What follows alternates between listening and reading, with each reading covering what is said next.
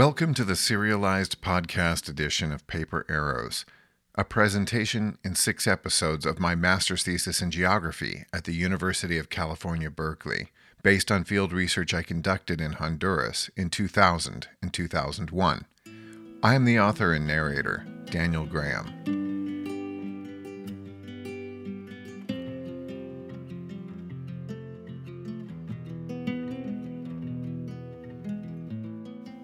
Episode 6 Resisting Babylonia Crescendo and Coda. Today we pick up where we left off, on the Capitol Plaza in Tegucigalpa, protesting the murder of Gualaco coffee grower Carlos Flores, putatively shot by outsiders intent on building the Babylonia hydroelectric project, a construction that usurped patrimonio and threatened the livelihoods of those living in affected communities. Let's jump right in.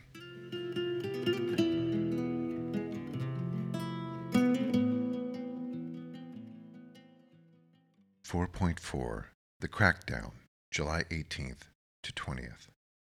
That night, about 12:30, one of the women protesters shook me awake, whispering urgently, "Daniel, the police have come."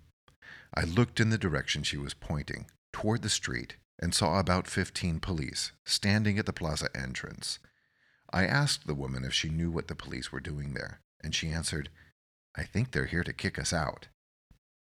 Police troops arrived by the truckload, and even by bus, forming a line shoulder to shoulder on the street side of the plaza.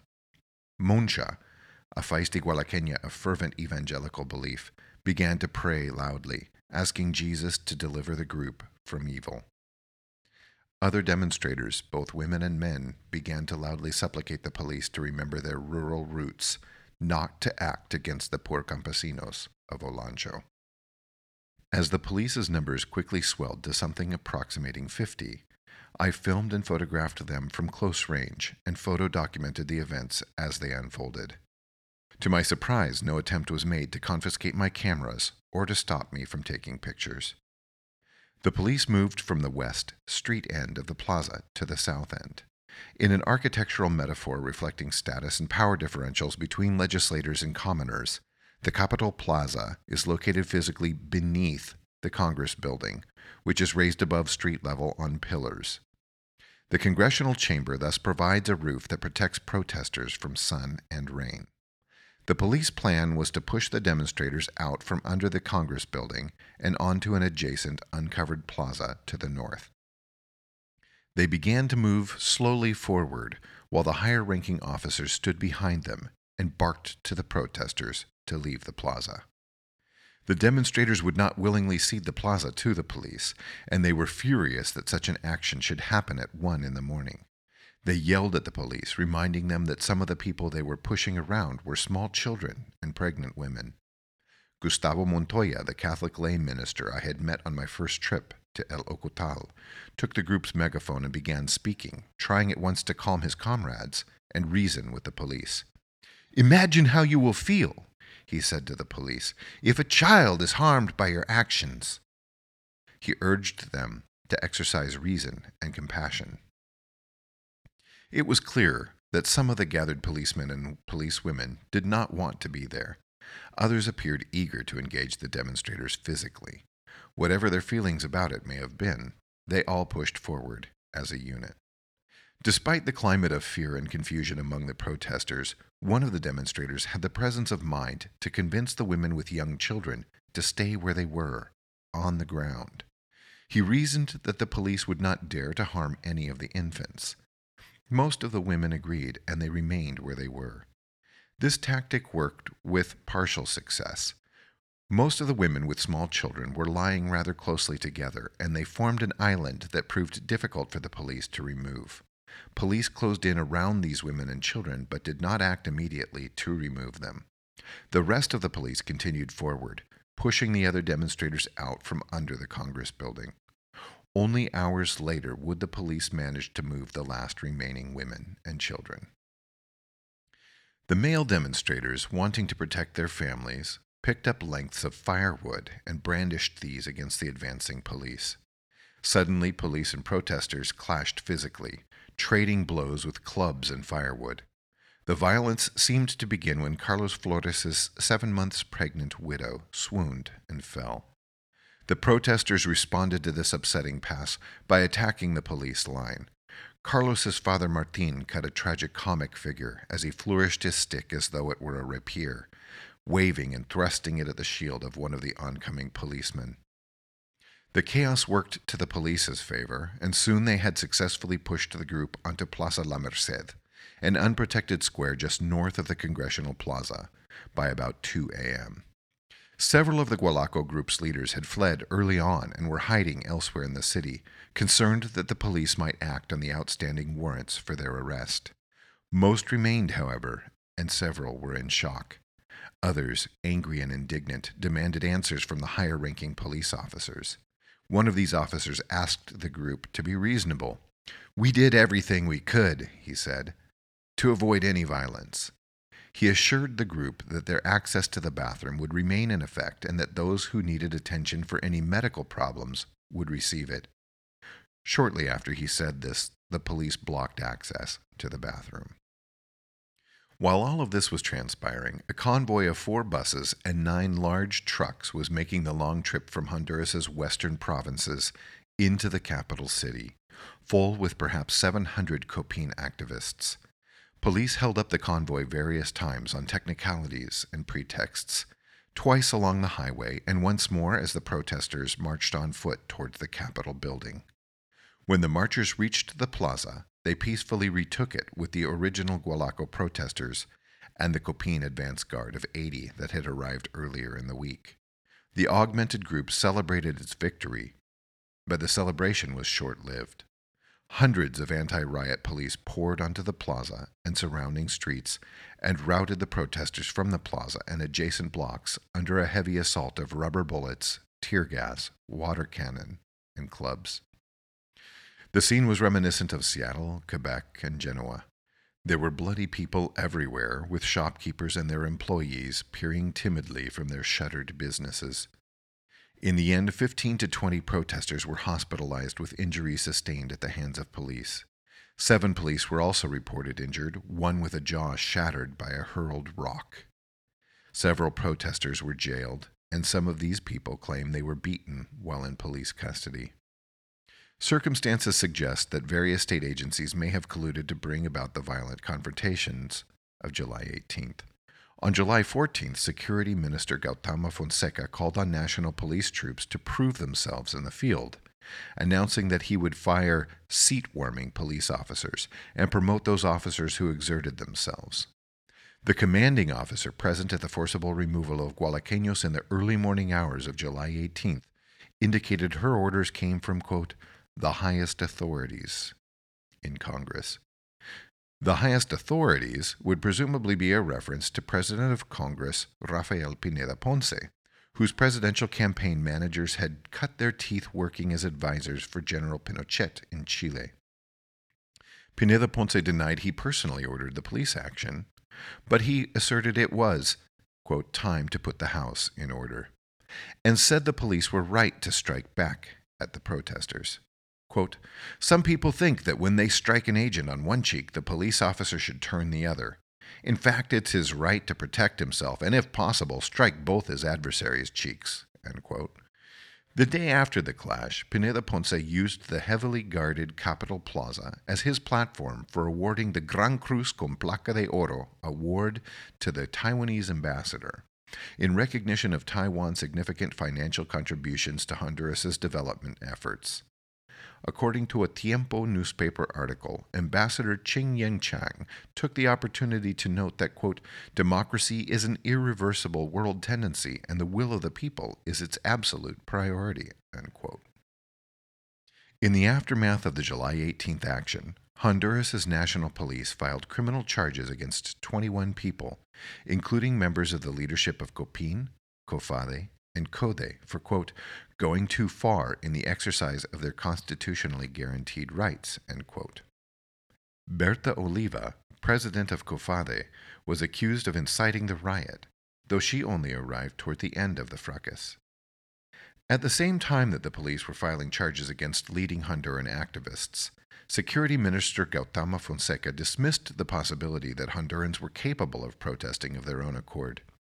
A newspaper article that appeared on July 20th cited Fonseca as saying the protesters were, quote, being used by intellectuals, in quotes, who live in Tegucigalpa looking for foreign money to organize this type of disorder, end quote.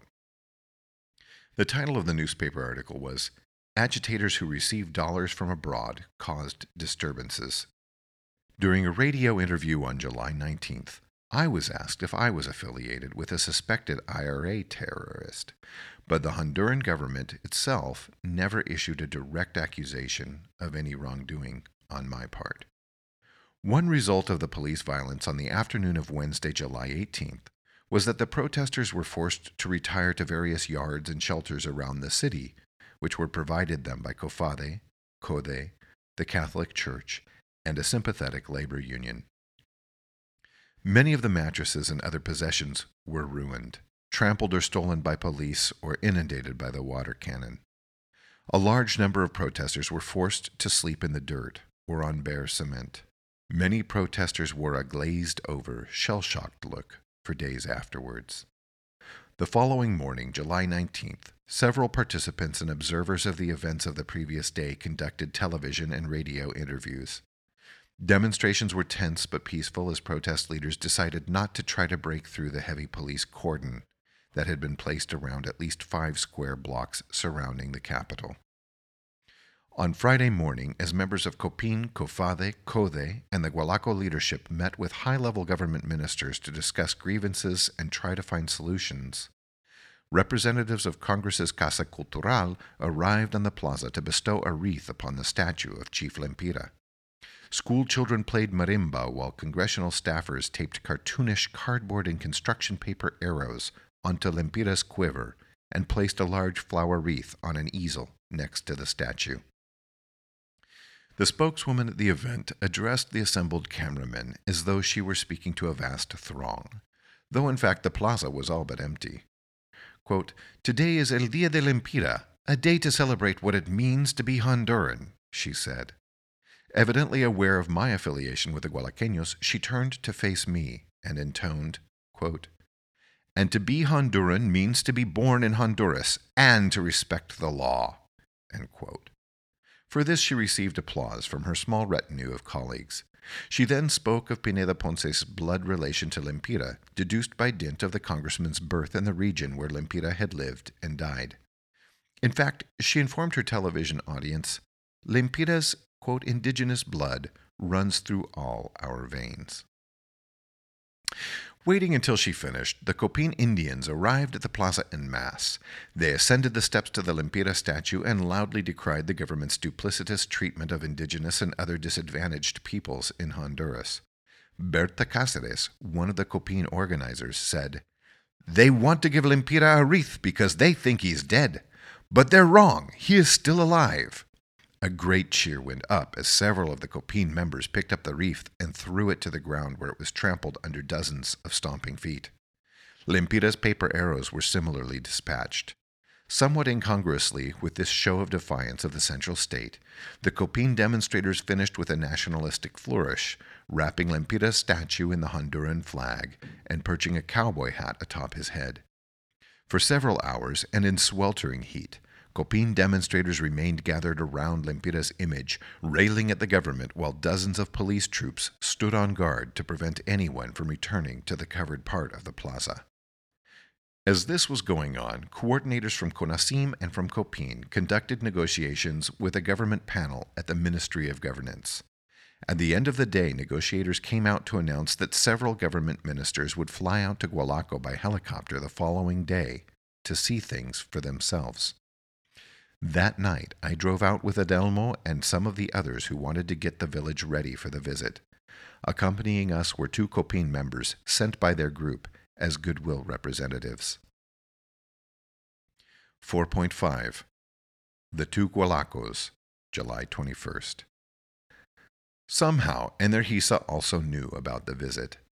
On the morning of Saturday, July 21st, both the anti dam group and Energisa affiliated people made numerous trips into the hamlet of El Ocotal, hauling their respective constituents in to prove that the community, supported their side of the conflict. The contrast in demographic breakdown was marked between the two groups. The anti dam group was comprised of women, children, and men of all ages, while the pro dam group consisted primarily of young men from their late teens through their 30s. According to some of my anti dam companions, the vast majority of the ostensibly local pro dam group were actually from the neighboring municipalities of San Esteban and San Francisco de la Paz.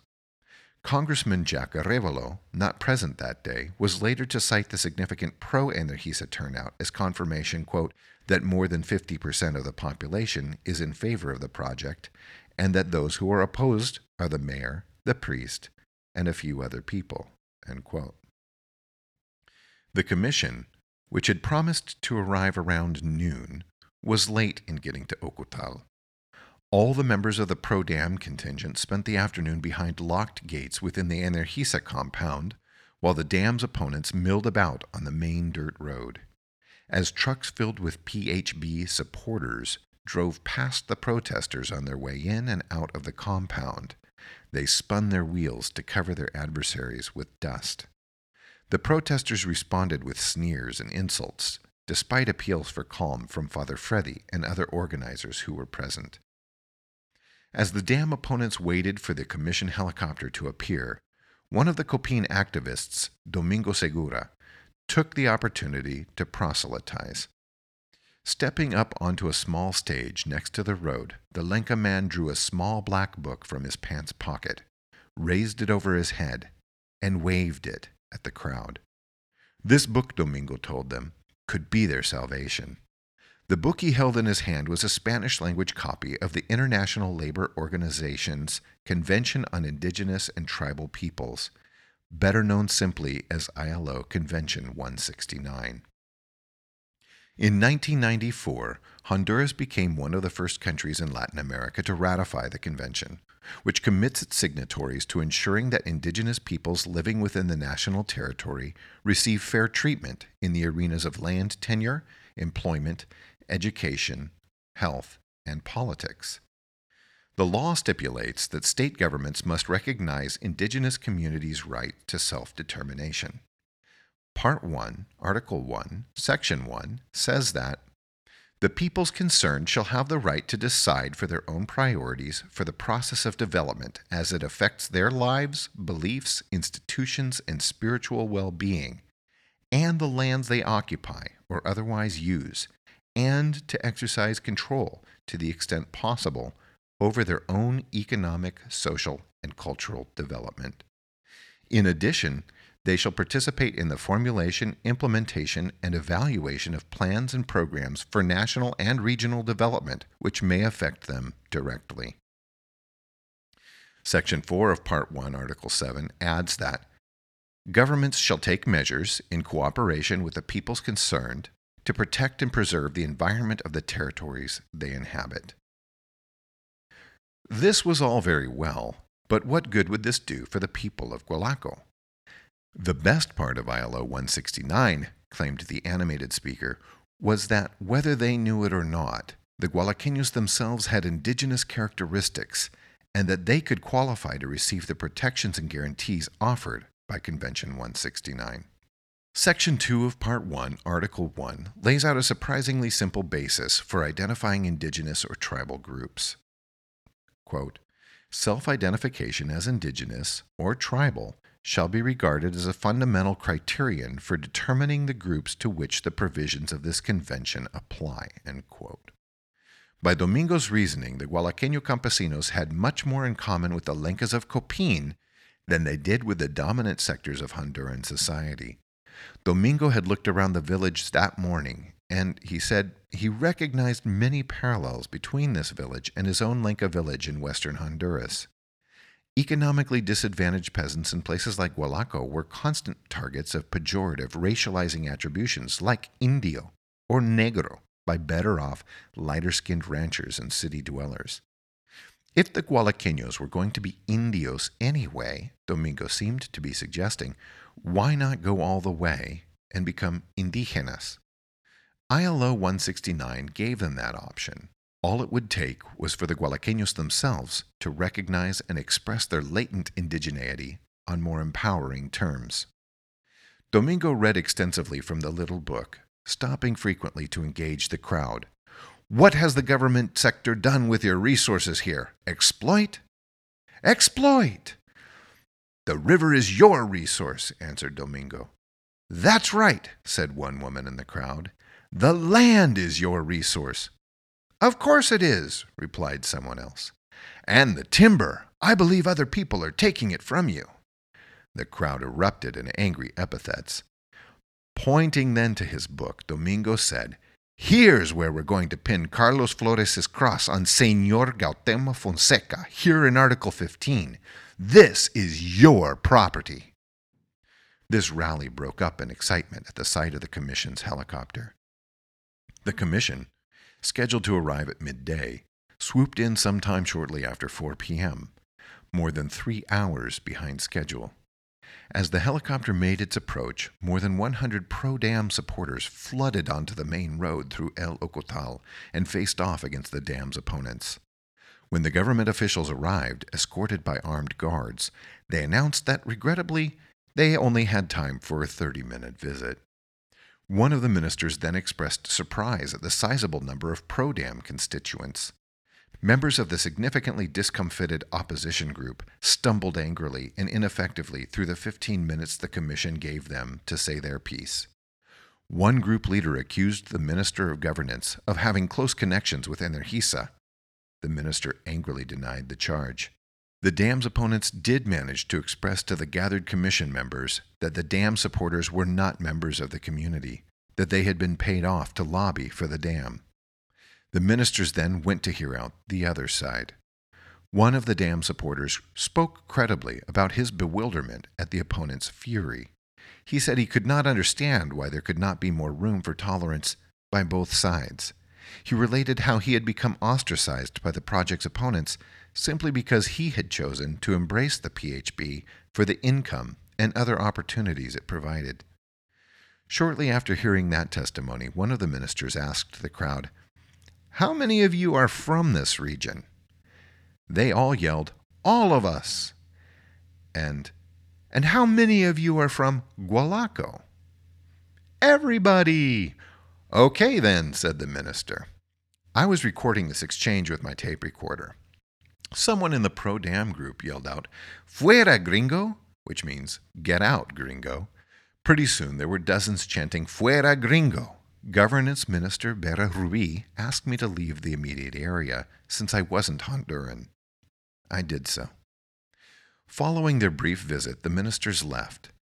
Soon after, a lot of trucks pulled out of the Energisa compound and headed out of El Ocotal with their beds full of passengers. I took photos of the vehicles as they left and made sure to get their license plate numbers, thinking this might be important if these trucks were used in future Energisa scare campaigns.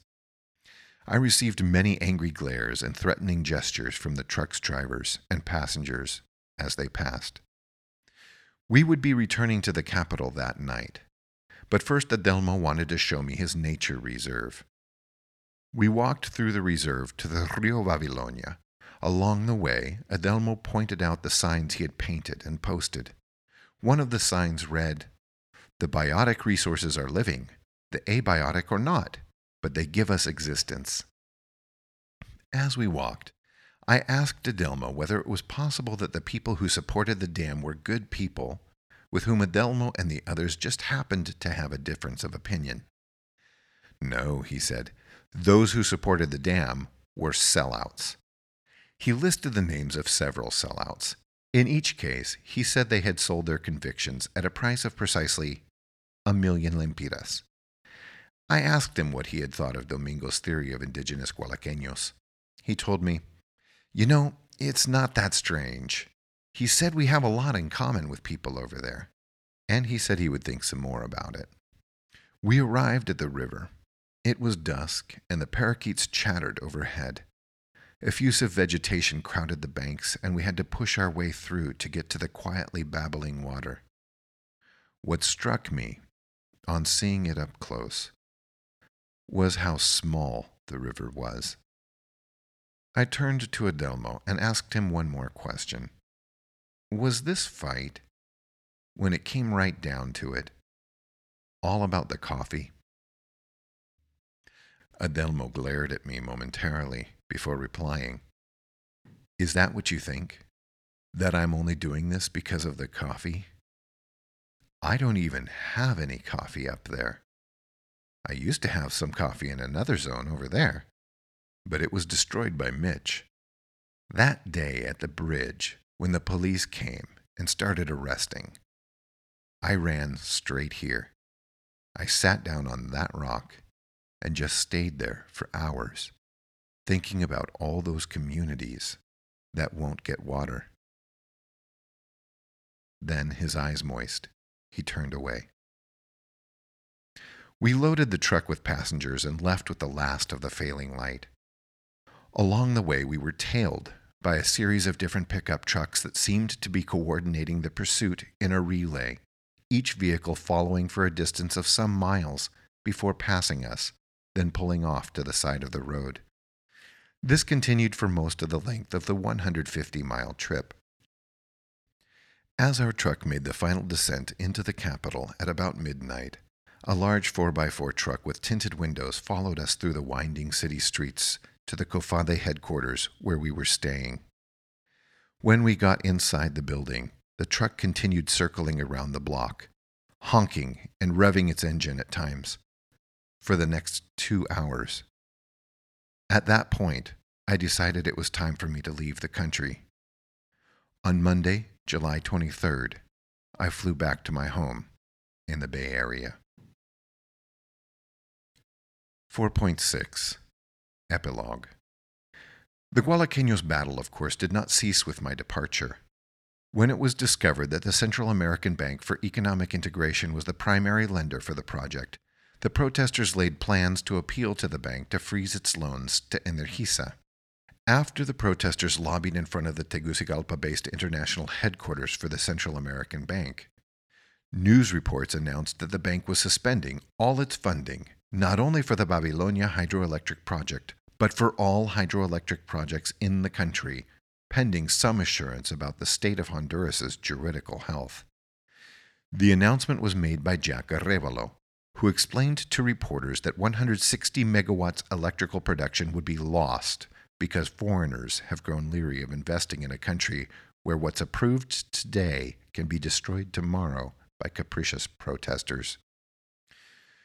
In fact, however, the bank never did suspend its financing of the dam.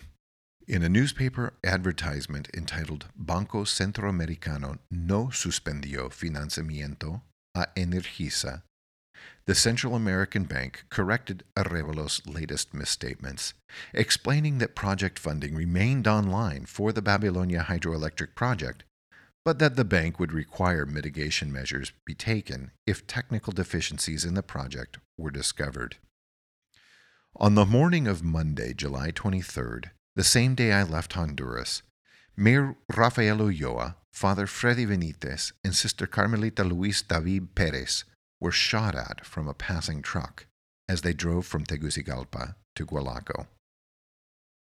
In spite of everything, the hardiest protesters held out for several weeks longer in Tegucigalpa. On August 20th, 30 of them again marched on the capital. This time they performed a kind of environmental passion play with three crucified demonstrators representing the park, the municipality, and the waterfall. Another three of the demonstrators were dressed as death, while still others carried signs depicting the area's endangered fauna. But Congress made no move to halt Energisa's project. None of the top officials at Energisa were seriously investigated. The Central American Bank did not suspend its funding, the papers quit running the Gualaco story, and the protest ran out of steam. Family by family, they returned to their homes in the hamlets and villages of Gualaco. The rains had come too late to save the main maize crop, and the coming months would be difficult. Some of them say they will continue to resist, but they confess they aren't sure how. Rafael Pineda Ponce failed in his bid for the presidency. Hondurans voted in rival candidate Ricardo Maduro on a campaign of zero tolerance for crime. While Pineda Ponce had also projected a strong anti crime message, his heavy handed treatment of the Gualaqueños reinforced Hondurans' perception of Pineda Ponce, also the older of the two candidates by more than two decades, as an anachronistic caudillo style ruler. At the time of this writing, May 2002, Energisa is nearing completion of its project, bravely pulling Honduras forward into the realm of modernity and progress. Section 5 Conclusion One evening as dusk crept over the plaza, Beto Linares and I were sitting at the base of Chief Lempira's statue, talking about politics and patrimonio. Prompted by a question I had asked him, Beto leaned forward to tell me almost conspiratorially what was wrong with Honduras's shift towards increasing political decentralization. The law is great, but the follow up is terrible. After granting greater autonomy to local communities one day, the state could easily pull it back the next. Quote, the state comes in overnight and implements projects without any restrictions from anyone. Well, no one's going to stop the government, and then after doing something, they just wind up undoing it. Prohibitions are only for the poor. That is what we see. This paper set out to look at some of the ways peasants and their antagonists square off in battles over land and land based resources in Olancho. In an introductory section and three vignettes centered on the municipio of Gualaco, I have tried to illustrate something of the range of spatial as well as discursive practices forced resettlement, taking bridges, posting security guards outside of elementary schools, but also telling stories and yelling loudly and acting out that constitute territoriality between Olanchano peasants and the various interests that have tried over the course of centuries to wrest away control of the land. While noting peasants' great disadvantage vis a vis landed elites, moneyed investors, and agencies of the central state, this study has taken seriously these subordinated actors' attempts to defend their means of subsistence from a panoply of more powerful forces. When the peasant subsistence needs interfered with the international project of capital accumulation, however, the Gualaqueños' arsenal of defensive weapons showed little more efficacy than Chief Lempira's paper arrows. At the same time, all the government's laudable legislation, from Decreto 1987 87 to the Ley de Municipalidades, to ILO Convention 169, were suddenly just so much paper when the higher calling of economic progress demanded congressional stonewalling, ministerial legerdemain, judicial inaction, and police brutality. There was more at stake than 4.4 megawatts of electrical energy production, after all. The IMF brokered $900 million debt reduction package could still be rescinded if progress were not made toward the privatization of the energy sector. And their Energisa's ability to continue with the installation of its hydroelectric facility in spite of its well documented criminal behavior and over the loud protests of Gualaco's mayor makes a mockery of Honduras's Ley de Municipalidades. It reveals the perspicacity of Slater's observation about the futility of administrative reform without a corresponding modicum of national autonomy from outside interests. Quote, no regional development ipso facto can bring about self reliant regional development, the enunciated aim of national policy. For such a development to be feasible, there needs to be some kind of concerted strategy for national self reliance vis a vis the influence and interests of international capital. Slater, 1989. However, this is not enough. The circumstances in Honduras also clearly show that the state is also beholden to local elites. Ironically enough, the case of Honduras demonstrates that the weakest states are also among the most abusive. In the preface, I put forward a hypothesis that peasants' territorial actions and words are more than mere strategy that territorial consequences are sometimes better described as effects of peasants' politicized but nevertheless very real self expression. Related to Hall's and Li's conceptions of articulation, Anna Tsing's discussion of cultural mobilization expresses well the liminal, dynamic, and often ambivalent positioning that informs the sort of high stake territorial politics we have seen play out in Gualaqueños' lives. Tsing, 1999. Tsing recognizes the performative aspects of groups' cultural mobilizations while maintaining that such performance does not imply a lack or loss of authenticity. Quote, Performance does not make the performers frauds. Instead, it mobilizes identity, making it work in the world. End quote. Tsing, 1999. It seems to me, though, that the question of authenticity is an important one, for a shifting repertoire of group expression can easily give rise to plausible charges of crass ad hoc opportunism if not charlatanry. But if we recall that peasants' actions, whether we wish to call them articulations or cultural mobilizations or something else, are conditioned always by the class and political structures within which they are located, and if we recall the schizophrenic character of government policies and actions to which the Gualaqueños have been forced to respond, we can see that the degree of peasants' agency in their actions is actually quite circumscribed under such unstable conditions as Olanchano peasants have had to face in their fight to maintain access to their means of subsistence, the land, it seems inappropriate to scrutinize their performances for inconsistencies. At any rate, to recognize any cultural or political expression as other than a single frame in a constantly moving picture is to deny all life and agency to its subjects.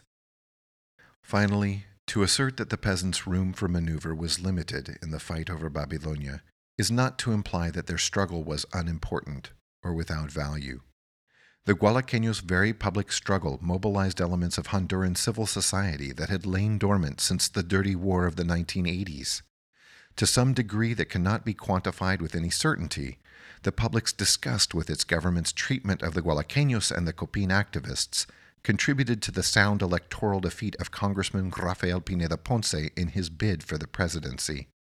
Whether more wholesale changes can be expected within the Honduran polity in the near future, or even whether the Ocotaleños will be able to persist under the imperious gaze of Energisa and its armed detachment, are matters I don't have the heart to discuss.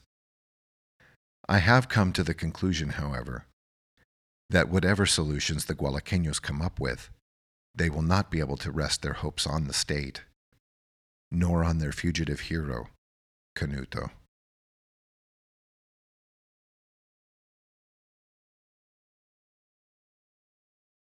This concludes our story, though not, of course, the ongoing struggle over rural land and livelihood in Honduras.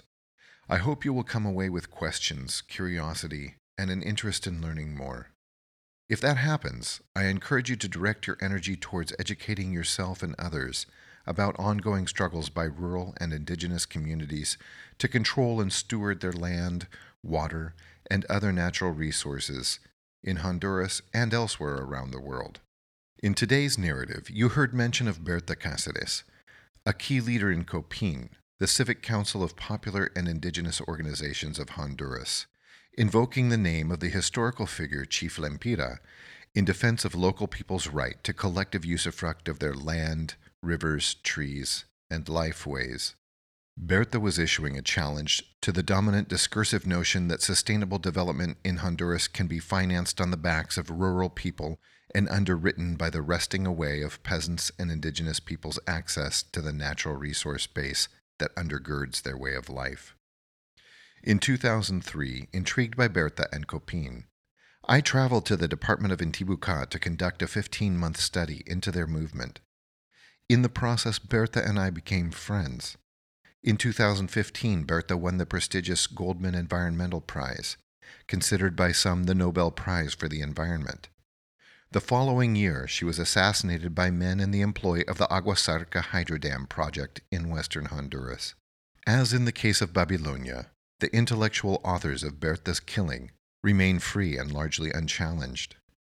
You can help change that by learning more and speaking up. Start by reading Nina Lakhani's terrific new book, Who Killed Berta Cáceres Dams, Death Squads, and an Indigenous Defender's Battle for the Planet, available in hardback from Verso Books. If you would like to reach out to me, drop me a line at danielgrahamphd at gmail.com.